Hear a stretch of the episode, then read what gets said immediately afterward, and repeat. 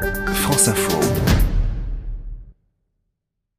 C'est l'heure de monter dans le camion qui livre, comme tous les jours, la tournée des plages du livre de poche avec France Info.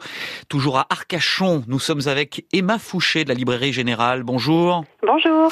On était en ligne avec l'un de vos collègues euh, hier qui nous disait que l'été chez vous, c'était un moment important de rencontre avec les lecteurs. Euh, vous avez euh, beaucoup de demandes pour des conseils, des choix, des coups de cœur littéraires?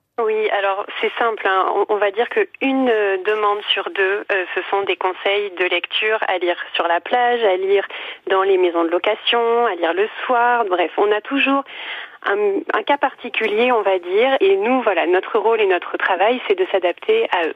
Est-ce que les lecteurs reviennent souvent ensuite euh, vous dire c'était bien ou alors j'ai pas accroché du tout Eh bien oui, on leur demande en fait parce que c'est important pour nous en fait de savoir si on a visé juste ou visé faux. Et si on a visé faux, c'est pas grave. Justement, on retombe sur autre chose, on rebondit. Donc c'est quelque chose, c'est toujours un, un, prétexte en fait pour euh, vraiment échanger autour du livre et autour de, du contenu en fait. Bien. Alors on va passer à vos coups de cœur. Emma Fouché, commençons par la jeunesse peut-être, puisque les livres pour enfants évidemment ça pose les parents euh, pendant les vacances. Euh, vous avez choisi les Royal Babysitters de Clémentine Beauvais. Oui, alors Clémentine Beauvais, elle écrit euh, des romans pour adolescents, à la fois poignants, tout en étant toujours, il y a toujours une pointe d'humour. C'est ça que j'adore chez elle. Son pays d'affection, c'est l'Angleterre. Et là, les Royal Babysitters, ce sont deux sœurs qui, pour se faire de l'argent lors d'un été, décident finalement d'accepter une annonce qui est un petit peu bizarre au début. C'est venez garder les enfants royaux les deux sœurs, donc, se disent qu'elles vont juste changer des couches lors d'une journée, faire des petites activités sympathiques.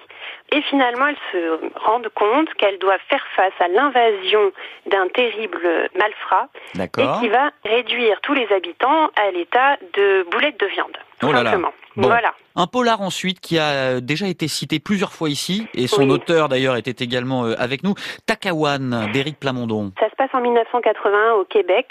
Euh, des policiers interviennent dans une réserve indienne, les Indiens Mi'kmaq. Mhm. pour leur voler leur filet de pêche. Donc tout de suite se pose la question du droit du sol. Cette terre doit-elle être partagée alors que ces Indiens finalement sont autochtones, ils ont toujours été là, ils vivent de leur activité au sein de cette réserve.